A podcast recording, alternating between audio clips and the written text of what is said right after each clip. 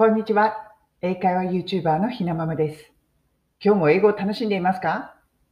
こちらのチャンネルでは、学校では教えてくれない便利な英語のフレーズを、海外生活のエピソードと一緒にイギリス・ロンドンから皆さんにお届けしています。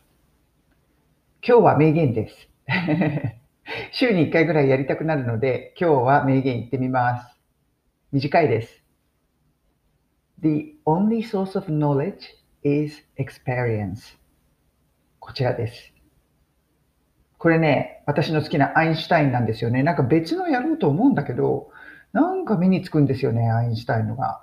うん。波動が合うのかもしれません、アインシュタインと私。これ、the only source of knowledge。うん知識というものはっていうことですよね。is experience。The only source だから結局経験によってしか知識は得ることはできません。そういうことですよね。経験によってしか得ることができない。これどう思いますか？私ね、最近ね、そう思うんですよね。うん。やっぱりこう本とかね、読んだりするのもいいんですけど、いろんなね、知識、うん、知識というものが入るんだけど、なんか情報が入るっていう感じ。知識というよりは。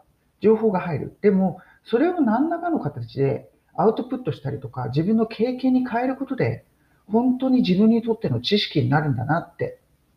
うん、最近ね、そう改めて思うんですよね。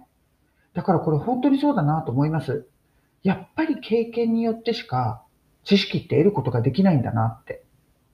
で、経験っていうのは人の経験じゃなくて自分の経験ですよね。それにして、それによってしか、まあ、自分の身にはつかないっていうことなんだなって。うん。